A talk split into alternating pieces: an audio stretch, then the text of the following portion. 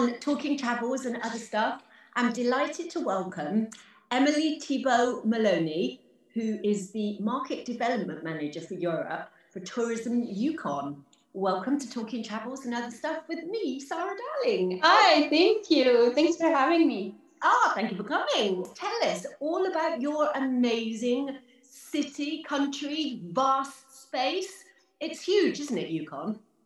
Sure. Uh, yes, absolutely. It's huge. Uh, we're located in the northwest corner of Canada. So um, if you picture Canada, it's divided in 10 provinces and three uh, territories in the north. And we are the northernmost, westernmost territory. So we're right beside Alaska there. And um, to give you an idea of the size, we're about the size of Spain. So it's very big and there's very little people. Uh, there's about a bit less than 40,000 people here. Um, so it makes for a very wild, very natural um, territory. Wow, is that where you were born? No, I wasn't born here. Um, I'm one of the many Yukoners who have chosen this place. I'm originally from Quebec, which is in the eastern part of Canada. So that's why you might be hearing a bit of an, a French accent, although I shouldn't say that because there are French people born here as well. So, um, yeah, but I've moved here about seven years ago. Okay, that's interesting because obviously it is very, very vast. They've obviously got the cultural side and they need the tourism market, which is what you do. Um, yeah, so anyway, but tell me about the wildlife. There's going to be loads of, because it's so big, does wildlife roam about the place just freely? What have you got? Do you have bears? Sure, yeah, there's a lot of wildlife. Um, I personally live in a city in Whitehorse, the capital, so there's a bit less wildlife, although you don't have to go far away from the downtown core to find yourself in uh, on a mountain or on a trail in the woods. And then, of course, you can always um, see wildlife there. Um, there's foxes oftentimes in the city too, but as soon as you get out of the city, and like you said, it's a huge territory. Um, you can see lots of moose, bears, um, elk, um, deer, um, you know, like species of birds as well, migratory birds who come here in the summer, such as um, right now, actually in the in the spring, we have trumpeter swans that are you can hear from the sky. um, and yeah, of course, the bears are oftentimes what people are most interested in, right? Like uh, a lot of visitors come up here and they really want to check that off their list to see a bear. Hopefully, from the safety of their cars, um, you can often see them on the roadside, so you can just slow down and um, take a look at them while they're munching on berries by the road. Wow, I cannot even imagine what I would be like the first time I saw a bear. yeah, of course, it's it's a, always a bit scary and always a bit impressive too. They're such beautiful animals and so powerful as well. So Mhm. there's a few safety uh, measures that uh, people need to be aware of. Never feed the bears. Always look at them from a distance. Um, if you have a good lens on your camera, it's better. You can still take good pictures without disturbing them. Um, and yeah, that way it makes for a, you know, a respectful encounter. Yeah, absolutely. And um, do visitors go? Do you need? Do you need to go to one of the national parks to see the wildlife? Yeah, we we have a few parks, protected areas in the territory. You don't have to go to them to see wildlife. Honestly, there's uh, wildlife pretty much everywhere. But if you um, want to increase your odds of seeing wildlife Uh, you could always go to one of the parks and spend a few days there, uh, maybe camp, uh, make, maybe uh, set yourself a, a, base camp and then go explore around for a few days. And for sure, that would be probably what I would recommend to something who really wants to see wildlife. Did you mean, did you mean camping in a tent? yeah, yeah, you can. So, um, for example, if you take Kluane National Park, that is about two hours uh, west of Whitehorse, so it's not very far. It's a short drive.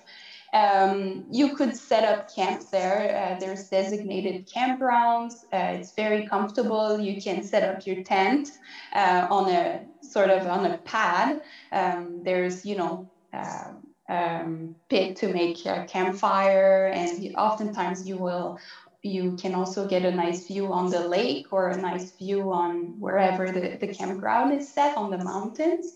Um, and then you could go on day hikes in the area or uh, maybe even on a multi-day hike if you're into the more adventurous uh, trekking um, or just you know relax at your campsite and go on short adventures during the day and then come back and have a nice campfire at night. And um, we do have the midnight sun here in the summer so the days are very long. Uh, it's almost like two days in one you know like you can go on an adventure and then you come back for dinner. And then there's a whole bunch of more light ahead of you. So it's it's very nice that way and then of course there's other parks um, like you said tombstone territorial park which is closer to dawson so a bit further north also very beautiful and then uh, Ivavik, the one that you also mentioned, this one is a little bit more remote. It's not as easy to just drive to it. You you have to fly in.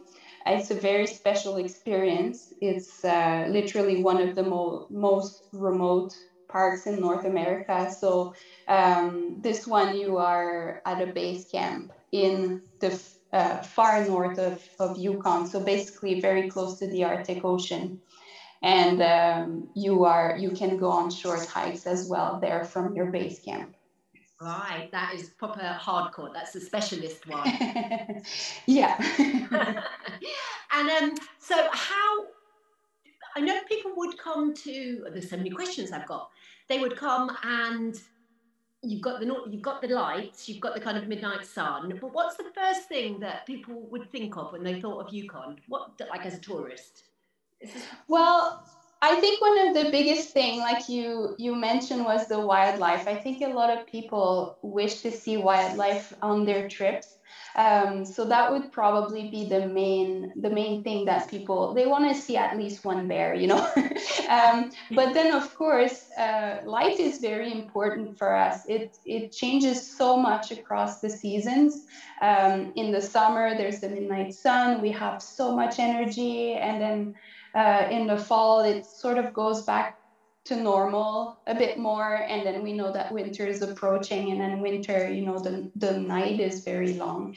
And then, of course, we got the, the northern lights in the winter. So the, the northern lights start around, you know, September, October, and go until April or May.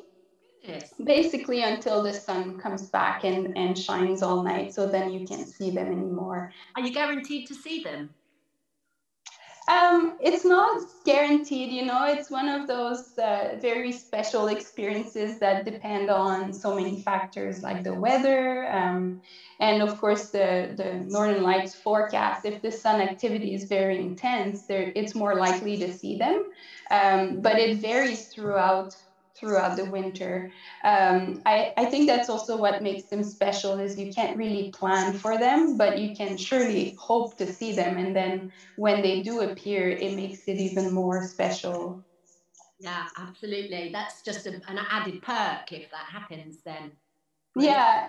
Yeah, and the nice the nice thing about the Yukon too is that people don't just come for the Northern Lights. Of course, like you said, it's a nice perk, but there's also so many more things to do other than the northern lights um, you know in the winter you can go dog sledding you can go skiing you can go um, even hiking or snowshoeing or snowmobiling or ice fishing and then at night if you do get to see the northern lights, then it makes for a very full, very special trip.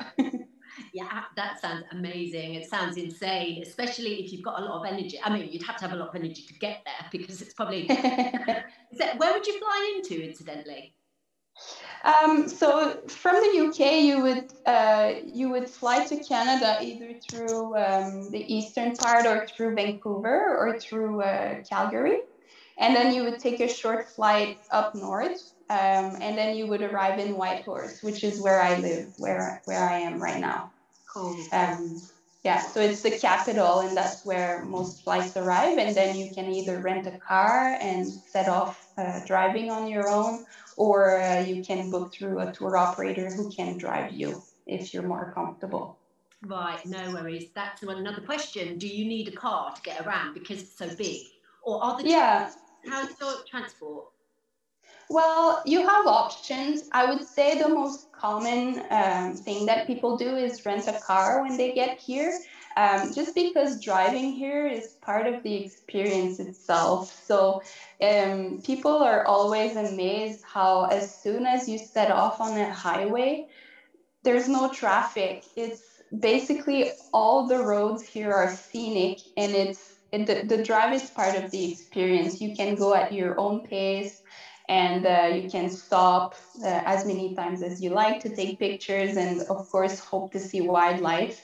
And then when you do get to see wildlife you can stop and, and you know you can uh, enjoy the experience as well. But um, i know some people especially in the winter might not be 100% comfortable driving on, on winter roads uh, on their own and uh, even in the summer too some people prefer uh, to go through a tour operator and there are a few options um, of companies who can just uh, you know make you have a, a stress-free hassle-free experience um, and they will also stop on the side of the road if there is wildlife so you won't miss anything oh, brilliant! Win-win. Um, and do most people base themselves? Is that where most of the hotels are in the city, in the capital? This is where the most options are, I would say. Um, so the capital is about 24,000 people. So it's a fairly small city compared to, you know, UK um, standards. um, but for us, it, it is the, the biggest uh, city in, in the area. So you have all amenities. This is where the most hotels are based. Um, but you do have hotels and other um, accommodation available all over the Yukon. So if you, for example, if you were looking for more um, like a lodge experience, um, there are many that are scattered all throughout the territory. So you could drive uh, anywhere from 20 minutes from Whitehorse up to you know hours from Whitehorse and find yourself a really nice little uh, remote lodge, and that's more of a I would say like a more of a nature-based experience. Um, in the winter too, if you're based in a lodge, the benefit is that uh, you do have the opportunity to see the northern lights right from your room if they are out. And sometimes in some of the lodges, the, uh, they will have a system to uh, wake each other up. Uh, if someone sees the lights, then they will wake each other up. So that way you're, you're not missing the, the show. Amazing! Oh, wow, that's so cool. That's so cool. That's just one of life's ambitions, actually. so, um, obviously, uh, Yukon in general is famous for the gold rush as well. So, um, Yeah. you're celebrating 125 years, is that correct? Yes, that's correct. So 125 years ago, um, there was three men and one woman uh, from the Yukon who found the first gold nugget, and that was the start of the famous Klondike Gold Rush. Um, so it spanned over about three years. It was fairly short. Um, but yeah, uh, about a hundred thousand people, a hundred thousand stampeders made their way up north through the mountains, uh, paddled the rivers all the way up to Dawson City, where they established their um, uh, little booming town. Over the over a few months, really, it was created, and that has changed the, the course of Yukon history for sure. Um, there was there was a local First Nation living there for thousands of years before the Klondike Gold Rush as well. So their lifestyle was heavily impacted by the Klondike Gold Rush, and um, but of course you also hear so many great stories of, of stampeders and people who were made famously rich in the gold rush and other people who tried but unfortunately didn't make it uh, rich and had to go back home um, so yeah, it's a, it's a very interesting part of our history that we're celebrating this year. Yeah, 125 years. And um, there were women, I mean, obviously you'd think yeah. it's going to be a kind of very masculine, uh, like very testosterone kind of heavy thing, but women Yeah. got involved as well, didn't they? Yes, for sure. I think we're just starting more recently to recognize how many women were a part of that story as well. And um, not all of them were mining like the men were. Um, but a lot of them established businesses and they were literally like uh, entrepreneurs all of a sudden and they made money offering services that were necessary for, for miners. And uh, women were a very important part of the gold rush um, actually, it is believed it, there was a woman present at the discovery of, of the first nugget, um, Kate Carmack, who was a woman of the area. She was present with these three other men, and um, she was just recently in 2019. Um, she was recently recognized by, by the Canadian Mining Hall of Fame um, as you know um, as being present. Uh, until then, she was never a part of the the official story of the discovery. One of my favorite stories of of uh, strong independent women of the gold rush is the story of Lucille Hunter, who was an American woman. Um, she came up here through the Stikine route with her husband, uh, pregnant at 19 years old. So it's very very i find it very impressive when you compare it to uh, today's you know our lifestyle today. But uh, back in the day she she hiked up and then she as soon as they crossed the this Stikine route they arrived in Teslin Lake where she gave birth to her daughter who she named Teslin after the lake. And then they just set off by dog sled uh, all the way up to Dawson in the middle of the winter. Um, and, and it's an ex- incredible story that I find so inspiring. And this lady, um, she stayed in the Yukon for the rest of her life. So I, I find her story very inspiring. That is beautiful. That is really lovely, actually. And then, then the next generations, and what a story to tell. That's Yeah, for sure. really, really nice. So, in the city, um, I'm kind of interested if people could do a bit of the cultural side and go off to the wilderness. You know, if they're going to come for a week, ten days, or do you kind of do it as how do how do most visitors kind of plan? If they're coming in the summer, obviously it's going to be different from the winter because they might just go skiing. Are there museums and can people are there festivals that people can enjoy in the summer? Yes, absolutely. Um, you don't have to spend your whole trip in the woods if you don't want to. You can. Most people would spend a few days either at the start or at the end of their trip, or both in the in the city. Um, and the city is quite vibrant. There's a lot to do. There's a lot of cultural centers, museums that will tell you about the history of the Yukon. Um, the cultural centers, of course, uh, you can learn more about uh, the First Nations of the area. We have 14 First Nations in Yukon uh, who speak eight language uh, groups, eight different language groups. So it's quite rich. There's a lot to, to learn from it. Um, and of course, you know, the cultural, the mu- um, musical scene is also very rich. So there's a lot of local musicians. You can catch a live performance in the bar. Um, and uh, yeah in the summer it's very very busy it's, it's um, there's also the adaka festival where you can learn more about the first nations that's um, that's in july um, and yeah there's a there's a few little music festival throughout the summer as well Oh, lovely. Do a lot of Canadians come there or Americans come there on holiday as well, or are you? yes Hmm. Yes, Canadians, Americans are probably uh, the most um, the, the big they come in the biggest numbers sorry. Um, and then of course there's the overseas visitor as well like germans and british people and australians. Yeah. Yeah. Oh, well, we love coming to Canada for skiing. yeah for sure. Um, skiing here is a i would say it's a different experience than it is in the rest of canada uh, although just as uh, wonderful. But uh, here in Yukon, we do have a small ski resort. Um, however, there's way more trails for cross country skiing. And most of all, if you're an advanced skier, if you're really into uh, skiing, uh, a lot of people here do backcountry skiing. So you just set off on your own with your own gear, safety gear, uh, with hopefully with your friends because it's safer that way. And then uh, you skin up the mountain, and then you take off your skin and you you ski down. And that's that's kind of that's the special experience here. Is you're in the middle of the mountains, uh, completely free and completely uh, on your own with your friends. Sounds amazing. Goodness.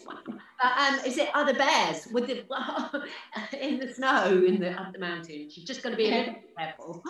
Yeah, um, hopefully in the winter the bears are usually hibernating, so it's not too common to encounter them, although it's always possible to see one anytime during the year. Sometimes you have the odd bear that wakes up in the winter, so you, always have to be careful. But I would say in the winter it's less of a concern usually. Good, lovely, fab. And last question, because I know that I've just got you for half an hour. If somebody was going to bring back one souvenir from from the Yukon region, what would you recommend, or where would you suggest that they go? If there was one unmissable experience, or um, something to buy, or something that just really represents. Well, my favorite thing to do, well, there's kind of two parts in your question, so I will try to address both. Um, for more of the, the memory part, the, the special experience part, um, I would say my favorite area in the Yukon is definitely the Kluane National Park, uh, which we talked about a bit earlier. Um, it's just so beautiful. It's the largest ice field outside of the poles uh, on the planet. So there's thousands of glaciers. Some of them, most of them don't even have names because there are so many.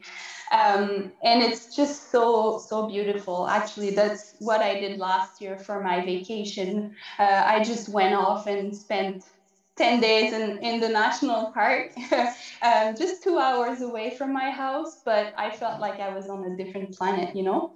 Um, there you can set off on a hike or a multi day hike or spend some time uh, learning about the First Nation of the area. Uh, that was obviously like they were there long before the park was a national park. So i would say that's for me this is the number one uh, not to miss experience.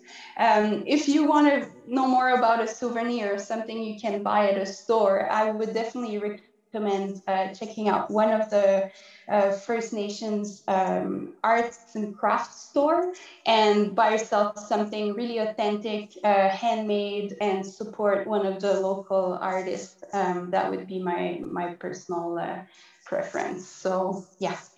Cool. I like the fact that they still exist as well. They, they're oh yeah. That's passed down. So that's oh yeah. Love. Yeah, they still exist, and it's still um, the the arts and crafts are still very much traditional and very authentic here, which is uh, yeah, it's nice.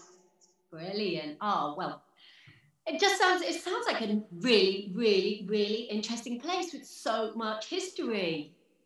Yeah, it is. Um, I could talk. I could go on and on about you know the rich history and all those stories, but um, I think I'm going to leave it at that for today. Um, and yeah, I I hope our you know our borders open soon so we can welcome uh, visitors soon again, for oh, sure. Yeah, we'll be dying to come. I tell. I can I can promise you that. Thank you, thank you, thank you for just kind of keeping us in the loop, and um, you've just inspired everybody. Thank you. No problem. Thank you for the opportunity. And if people are interested, they can always visit our website, uh, travelyukon.com, and uh, there's a lot of inspiration there as well. Brilliant. And I'm going to go look at those glaciers because they sound just fantastic. Oh, yeah, I recommend it. That's all, folks. Thanks for tuning in.